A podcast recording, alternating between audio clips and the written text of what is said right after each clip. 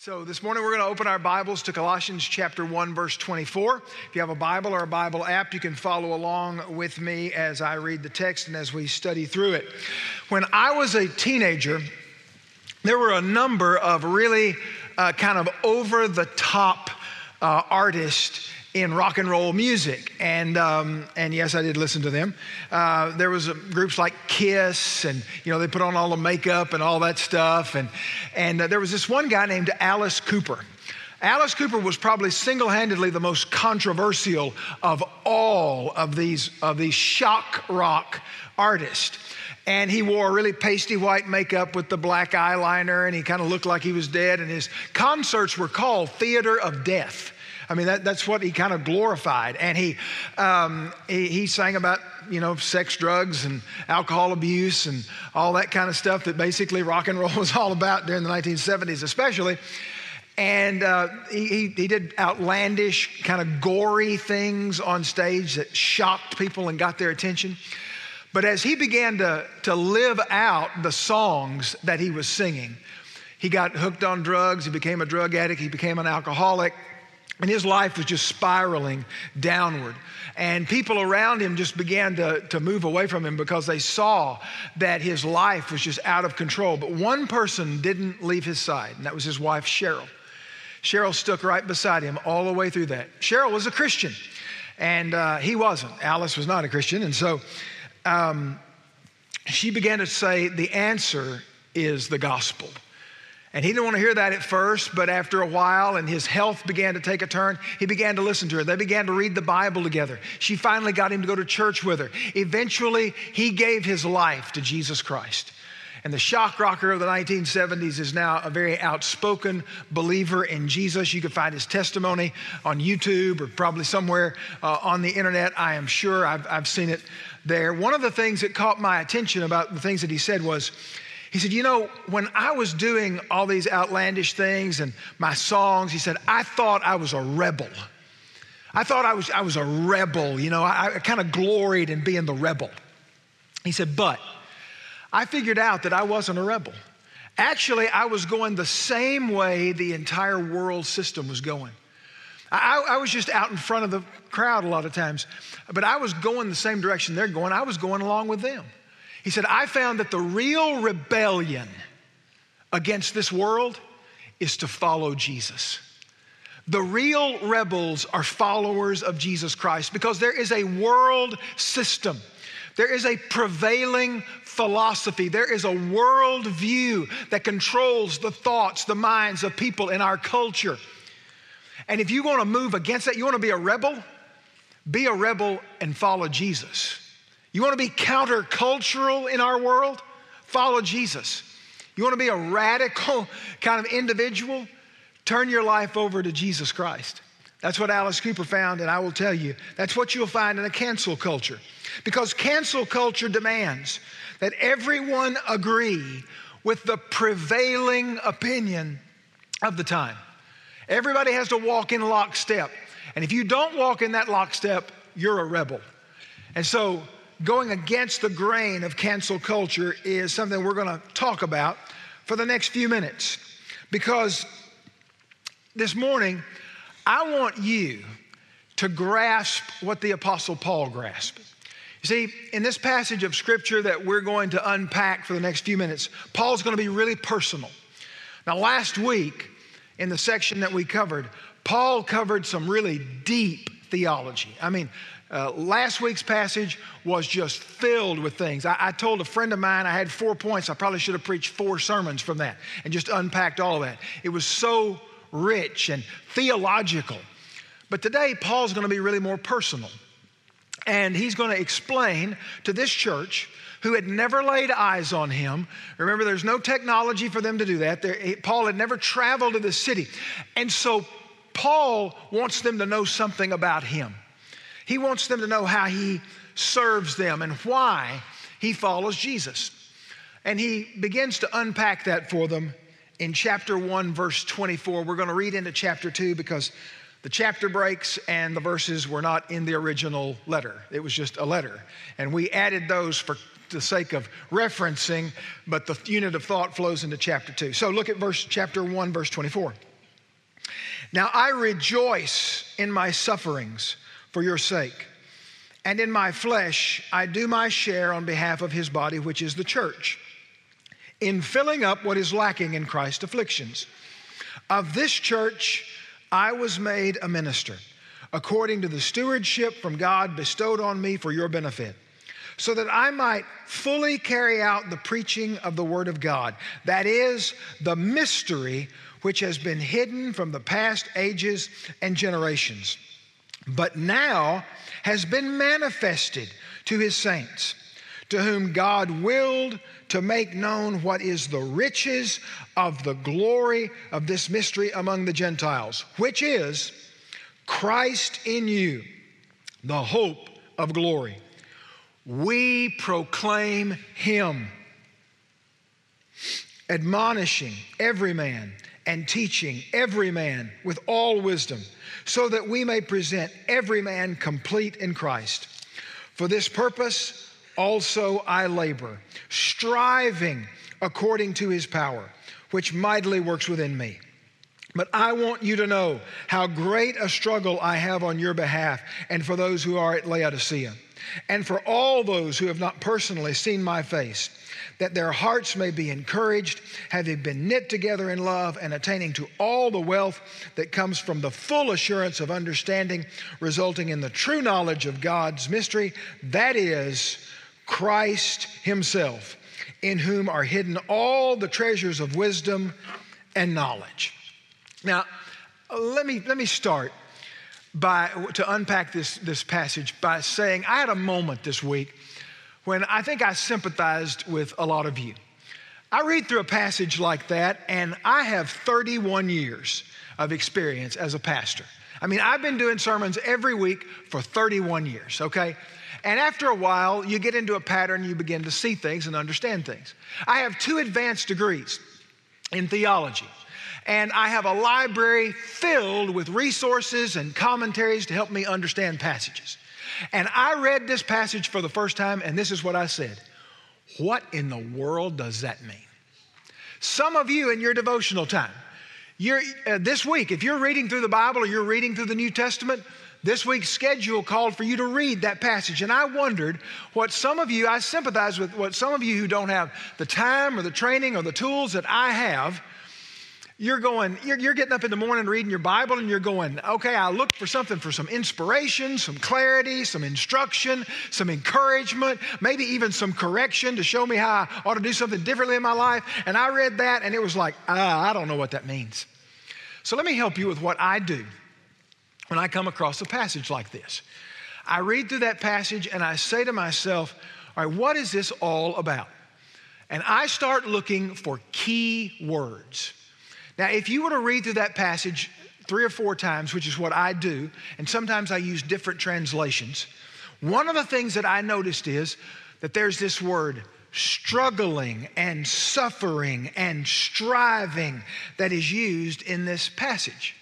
Now, in a short block of scripture, a word that's used over and over and over, or, or a concept that, that's repeated, that means something. That's important. We want to zero in on it, so I wrote that down. There are also a few words in the New Testament and as you read through it, you're going to notice and you're going to you're going to kind of catch on to that oh this word's used other times when you read through your Bible. Let me give you an example of one of them. The word that I read stewardship. Some of you read the word commission right there. That means God's marching orders. Anytime that that word's used in the New Testament, it essentially means that it is, it is God giving us instructions for how we're supposed to live. It's, it's, it's uh, his, his marching orders is probably the best way to define it. And then the word mystery occurs there. And anytime that word occurs, it always catches my attention. So I wrote those words down. And I began to try to unpack what these verses mean. So let me just start uh, with, say, verse 25. At verse 25, Paul says, Of this church I was made a minister according to the stewardship from God bestowed on me for your benefit. Paul says, I was made a minister. The word there is diakonos. We get our word deacon from it. It doesn't mean a ruling authority, it means a servant. A diakonos was a household servant. Basically, it was somebody who waited on tables, somebody who brought the food out, and somebody who cleared the table and washed the dishes. And so Paul says, I was made a servant of the church. I was made a servant, and that was granted to me or that was given to me as a stewardship, as a commission. God gave me my marching orders. When Paul uses that word stewardship and he begins to unpack that, what he's telling us is this I found my ultimate, unique purpose for life. I want you to understand from this text, first and foremost, that I can find my unique purpose through serving God. I know a lot of people who are frustrated, they are unfulfilled, they wake up every morning, they go to a job that they feel like just kind of pays the bills, maybe, but it, there's nothing that fills their life with passion. There's nothing that ignites the fire of their life. And they are living lives ultimately because what they're doing may last for a day or a week or maybe for a decade, but we're going, we're, we're all just building houses of straw here. They're all going to be gone someday. What we're doing ultimately doesn't matter. And if you feel that way about your life, then it's going to be unfulfilling. There's not going to be a sense of passion and purpose about your life. But I want you to understand, and Paul would want you to understand, that you can find God's unique purpose for your life. You were created on purpose, with a purpose, for a purpose. Every single per- person has a purpose. Now, for Paul, he called this the stewardship given to him or the calling that he had. Let me give you a little background on when Paul actually got this. There's a period of time in Scripture, in the book of Acts, when Paul actually is called Saul. He not only got uh, a new nature when he received Jesus Christ, he got a new name. His name was changed from Saul to Paul. So, Saul, before he became a Christian, was a Pharisee. He was a Jewish ruler, and he was passionate about the Jewish religion. When he saw these people turning away from being Jews to becoming Christians, he was infuriated.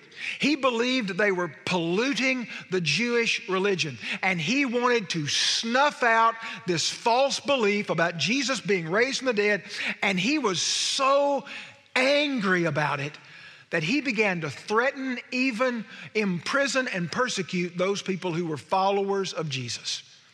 He heard that in Damascus, Syria, there were a group of followers of Jesus. And what he decided was he was going to snuff out this new religion. Here's what the Bible says in Acts chapter 9, verse 1. Now, Saul, still breathing threats and murder against the disciples of the Lord, went to the high priest and asked for letters from him to the synagogues at Damascus, so that if he found any belonging to the way, both men and women, he might bring them bound to Jerusalem. As he was traveling, it happened that as he approached, uh, as was approaching Damascus, and suddenly a light from heaven flashed around him, and he fell to the ground and heard a voice saying to him, Saul, Saul, why are you persecuting me? And Saul said, Who are you, Lord? And the Lord said, I am Jesus, whom you are persecuting. But get up, enter the city, and it will be told to you what you must do. Saul is knocked to the ground by this blinding light. He is actually stricken blind. He cannot see. The men who are with him lead him by the hand into Damascus. The Bible says that for three days, he is stuck in Damascus, blinded in darkness. All of a sudden, he is haunted by the words that he has heard. He knew that whatever powerful force it was knocked him to the ground was divine. He knew this was, was God who was speaking to him. And so he says, I want to know who this is. And he must have been absolutely shocked beyond all belief when the voice comes back I am Jesus. It rocked his world. Everything he had built his life on, everything that he had thought was so important, everything that he had said, this is truth, was just rocked. And he's sitting there not eating. The Bible says he didn't eat for three days. Could have been a fast, might not have been. Maybe he just lost his appetite. But he got to a place where he is searching for God, and God knew that he's searching for him. So God speaks to another man. This man's name was Ananias. And he says, Ananias, I want you to go find Paul, or Paul, find Saul. And Ananias says, Oh, no, wait a minute, wait a minute. Saul's looking for me. I'm a follower of Jesus. He wants to kill me. I don't want to look for him. I don't want to find him. And God says, No, I want you to go find him. And here's why I want you to find him. I want you to find him because of what the Lord said to him in verse 15. But the Lord said to him, Go, for he is a chosen instrument of mine to bear my name before the Gentiles and kings and the sons of Israel, for I will show him how much he must suffer for my sake. God said, Ananias, I want you to go tell Paul that I have an assignment for him. I have a commission or a stewardship for him to take hold of. I have a calling and a purpose for his life. Now, some of you read that kind of story and you say, okay, that kind of thing, that's for you preacher types. That, that's for people who, you know, are supposed to preach or be student pastors or be uh, professors at a seminary or a university. That's for people who are supposed to be missionaries. That's for you people. It's not for us normal people. Not for normal people like you. It's, it's for people like me. But I think if we ask the Apostle Paul, do normal people get a calling? I believe he'd tell us yes. In his letters, he, he encourages people like Timothy and Titus, and he, he encourages them to pursue their calling. There's a guy named Demas that he castigates because Demas had, ab- Demas had abandoned his calling. And a guy named Alexander, he does exactly the same thing. If Paul were standing here today, I am convinced that he would say to you that it's not just preacher types who get callings, but it is every believer. Every follower of Jesus has a purpose and a part to play in God's redemptive purpose in the world. Jesus phrased it another way, so let me give you that. In Matthew chapter 16, verse 24, Jesus says, If anyone wishes to come after me, let him deny himself, here it is, and take up his cross and follow me. Your cross is your calling. For a long time, I think people have misunderstood this, and preachers probably have helped with the misunderstanding. That some people think my cross is an unpleasant circumstance in my life. My cross is a, is a painful uh, part of my life or part of my past. My cross is a, is a person in my life who is hard to get along with, but I, I have to put up with them. That is not your cross to bear. Your cross is your part in what God is doing in the world. Your cross is your calling. And my calling is God's unique purpose for my life. I believe God has something for you to do that will advance the gospel, that pushes the kingdom forward, that grows the church. God has something for you to do. Now, please don't misunderstand. I am not saying everybody's supposed to be a preacher or quit their job and go to seminary and earn a degree in theology. That is not the point. God needs normal people. Because what God wants is God wants for His people for this rebellion to penetrate every sphere of society. God wants people on mission to carry out their purpose in the petroleum industry, in the medical field, in the military, in the educational field. God wants students to be rebels in their school who take the gospel of Jesus into that school. I have a friend, he's a high school football coach. And if you ask him, What's your job? he would say, A high school football coach. If you say, What are you trying to do? he'd say, Win football games. Because after all, you got to win football games to stay a high school football coach, okay? You don't stay a high school football coach if you don't score some touchdowns, tackle the other players uh, every now and then, and win some football games. But if you ask him what his purpose is, he'd say, Oh, my purpose? That is to lead young men to know Jesus and to grow to be followers of Jesus. That, that's his agenda. Now, yeah, he's got to coach them up on football. He's got to teach them how to block and tackle. He's got to do all those things in order to keep the job.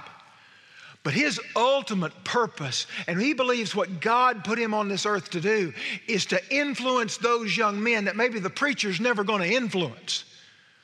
I don't know what your job is. I don't know what your place is in the social arena, in clubs or in associations that you're a part of. But I want to tell you this God has a purpose for your life.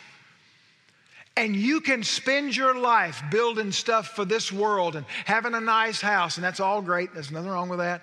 And having the new cars and going on great trips and accumulating maybe some inheritance for your children once you're gone. That's great, but you're going to be gone. And it's all going to be wood, hay, and stubble. It's all going to be wood, hay, and straw. It's all going to burn someday. But you can spend your life in pursuit of something that matters forever. And that's God's kingdom. That is advancing the kingdom of God in this world. Now, look at Paul again at, at, what he said God put me here to do.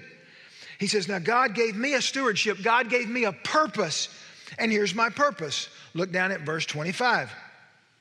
Again, he says, That I might fully carry out the preaching of the word of God, that is the mystery which has been hidden from the past ages and generations, but now has been made manifested to his saints, to whom God willed to make known what is the riches of the glory of the mystery among the Gentiles, which is Christ in you, the hope of glory.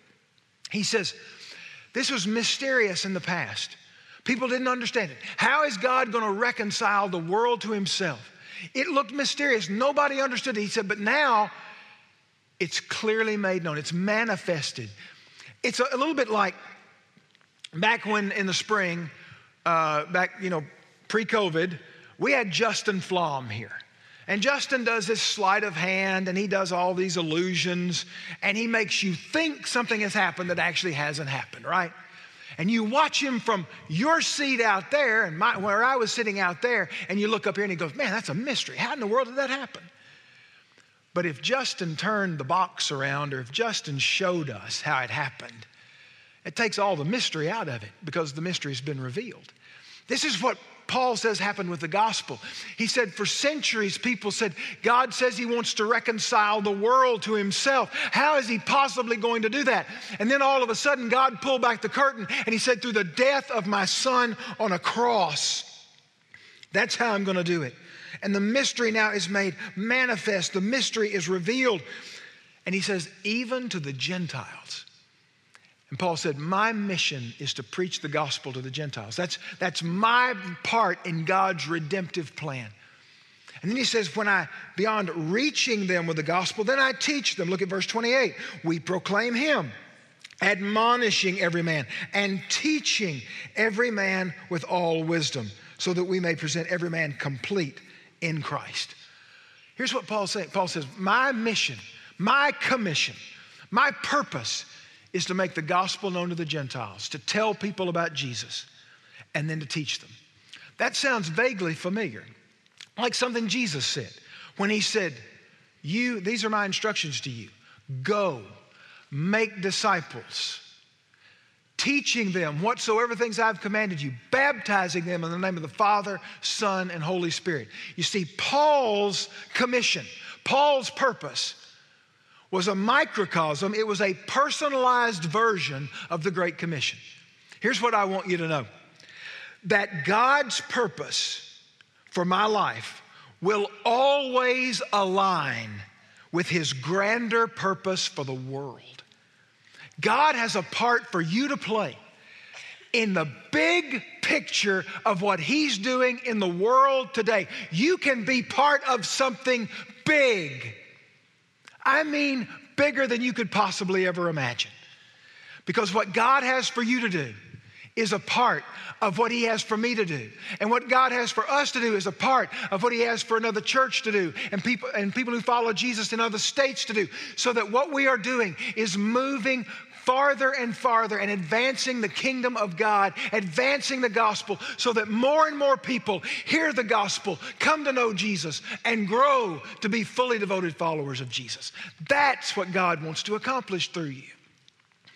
God has a unique purpose for your life. But I also want you to know this Paul wanted his, these readers to understand this, this church at Colossae, that if you're going to serve God and you're going to fulfill your unique purpose, I will pay a price for serving God. There is a price to be paid for serving God. Now that's uncomfortable. Bobby kind of had me fired up about that for a minute, and now you kind of threw water on it. Paul uses these three words. I'm in verse 24. I rejoice in my sufferings on your behalf. Paul said he was suffering for these believers. Down in verse 29, for this, this purpose I also labor, striving. Look at chapter 2, verse 1. For I want you to know how great a struggle I have on your behalf. Paul is saying that he suffered, he struggled, and he was striving on behalf of the gospel and on behalf of these believers. We are the first generation of people who have ever believed that the gospel of Jesus Christ can be advanced, that the kingdom of God can expand in our world without us ever paying a price. We are ultimately consumers so much of the time. But Paul says, I suffer. And he even goes so far as to say this, which is a little confusing and begs to be explained. At the end of verse 24, he says, I do my share on behalf of his body, which is the church, in filling up what is lacking in Christ's afflictions. Now, let me unpack that for just a minute because it could be confusing. Paul was thoroughly convinced of the adequacy of Christ's death on the cross. Paul was absolutely convinced, and the passage we just read tells us that what Jesus did was the fully sufficient sacrifice for your sins and mine. He is not saying that somehow Jesus started our redemption and we got to pay it off. We got to we got to suffer to, to make sure we get saved. That's, that's not the point. He is using the sufferings of Christ as a comparison. Here's what he's saying Christ suffered to usher in the kingdom of God. Christ suffered to bring in the kingdom. He died a brutal, cruel death on the cross. The most brutal of deaths that anyone had ever died. Crucifixion was the most gruesome, excruciating, extended, slow, suffocating death that man had ever created and invented. It was horrendous. Most of the depictions in art are absolutely tame compared to what Jesus actually went through. He suffered to usher in the kingdom of God. And by way of comparison, Paul is saying, that I suffer along with him, that we will have to suffer to advance the kingdom of God. If we are going to take on the powers of evil in this world, and we are going to see the kingdom of God advance, and we are going to see the church continue to grow, someone is going to have to suffer. Here's the way that Jesus put it again Matthew 16 24. If anyone wishes to come after me, let him deny himself and take up his cross and follow me. If we're going to see our friends and our neighbors come to know the gospel, come to faith in Jesus, to receive the gift of eternal life, if we are going to see a culture that has gone off the rails somehow brought back, it's going to mean that somebody is going to have to do some denying of self and some dying. The kingdom of God never grows, it never flourishes and the gospel never advances unless someone is willing to pay a price. We are going to have to do some dying to selfishness and to convenience. We are going to have to do some denying of self absorption and carefree living. Discipleship is costly. It is. There is a cost to following Jesus.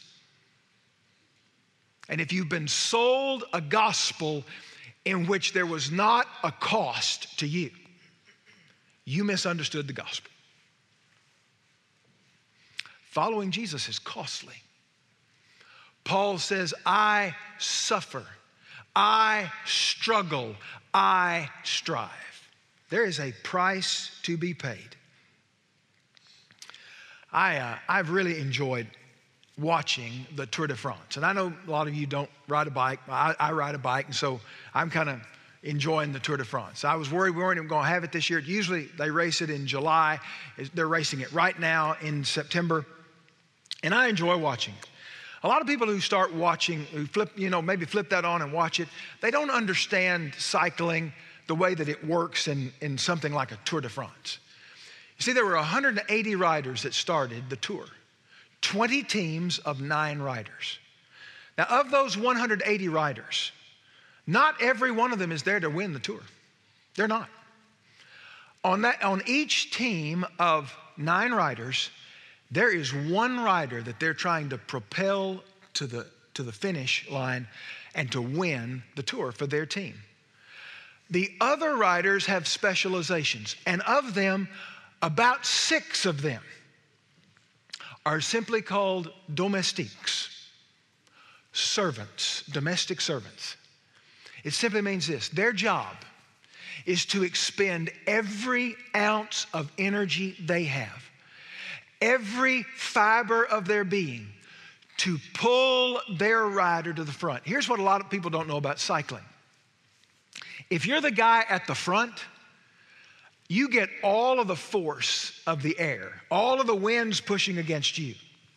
But you should try this sometime, but it's a little risky. If you're going into the wind and you're riding and you can get into somebody's slipstream, all of a sudden riding gets easier. And that third guy in line, the riding gets a little easier. And by the time you're to the fourth or fifth wheel, that guy's just effortlessly cruising along at 30 miles an hour. And that's where they put their guy they want to win. But here's what happens. For over 100 miles, the team gets on the front. These guys have got their heads down. They are using every ounce of energy they've got. They are pounding it. And for 99 miles of the 100 miles, they are out in front. They're the tip of the spear. And in the last moment, those three or four riders at the front begin to peel off so that their contender their contender goes to the finish line and he wins the race and he crosses the line and he raises his arms in victory. And the newspapers and the reporters say his name and he gets a kiss from a beautiful French girl and a bouquet of flowers and a trophy. And nobody even knows the names of those guys who drug him to the finish line. Nobody. Let me help you with something. It does not matter if anybody ever remembers the name Bob McCartney. It does not matter. My job is to struggle and to strive so that my champion, and his name is Jesus, is the one they know about that I use every source of energy, every power within my being, every gift that He has poured into my life, that I use everything that I have, and I pull off to the side, and Jesus is glorified. And if it means that I struggle and I suffer, and in the end, my champion has his arms raised, then I win. But I want you to know this it's not all grit your teeth, grin and bear it, suck it up. It's not that at all. Here's what Paul said at verse 29. I'm going to leave you with this. For this purpose, also I labor, striving according to, not my power, striving according to his power, which mightily works within me. He says, I'm not in agony. And that's what, what that word striving comes from. He says, I'm not in agony out of self effort. It's according to the power that's at work within me. What enabled the Apostle Paul to endure imprisonments and beating, and he's shipwrecked, and, and all these horrible things happen? What, what, what caused Paul to just not say, I quit, I give up? It's because there was a power within him. It was the same power that raised Jesus from the grave. And it was the power that enabled him, and it is the power that will enable you to serve God in our generation. God put us on this planet for such a time as this. God raised up our church for such a time as this. The eternal God of the universe knew there was going to be COVID 19 long before any of us did. Jesus Christ is worthy of every effort of my life. He is worthy of my passion and my pursuit, and He is worthy, if necessary, of my struggling and suffering so that He might be glorified. Would you bow your heads, please? For some of you in this room, you're like, I don't know what my purpose is. I want to challenge you. It's worth searching out. It's worth the mental, spiritual effort it takes to work it out. If it means you need to enter into a season of prayer, if it means that you need to fast, I advocate for that. I believe that's what Paul did for those three days in Damascus. It is worth finding that sweet spot, that place that God has granted you in His redemptive purpose in the world. Nothing will ignite your passion, nothing will ignite your fire like knowing you're doing what God put you on this planet to do. Some of you know God's purpose for your life, but through this season especially, you're just tired. Maybe you've been depending on your effort and not on the power that resides in you, Christ in you, the hope of glory. Maybe today you just need to surrender afresh and say, God, I need you. Fill me. I need you. But there are those of you who have never trusted Christ. You've never given him your life and surrendered completely to his purpose. You are striving and you are working and you are trying so hard to find fulfillment and to find something to fill this, that sense of emptiness, and nothing will ever do it until you give your life to Jesus. I want to challenge you to do that today. Give your life to Christ. There's going to be a number on the screen that you can send a text to. If you would simply just text the letters FBCWF to the number you're going to see on the screen, what's going to happen is we're going to send you a, a Google Docs form. You just fill that out, let us know how we could help you, how we could contact you, and we want you to know Christ. We want to help you to know Christ. For those of you who are here in this room, immediately after this service, there'll be pastors at the Next Steps area. If you need to give your life to Christ, I want to ask you go to them. Go to one of them today. Don't delay, don't put it off, don't say, I'll do it some other time. Do it today. And I want to ask you to make that step. Father, we come before you this morning so grateful that you just didn't throw us out into the world and say, make your own way but that you have a plan and a purpose for our lives, and that plan matters forever. It's not building sand castles, but it's advancing your eternal kingdom. And God, I pray this morning that every person that is listening to your word this morning will surrender afresh to what you are doing in their lives and what you long to do in their lives. Lord, would you would you move among us by your Spirit? Would you speak personally into the lives of people today that you have an assignment for? Lord, would you speak personally into the lives of people that you long to draw close to you and save even today? God, we ask you to do that. In Jesus' name, amen.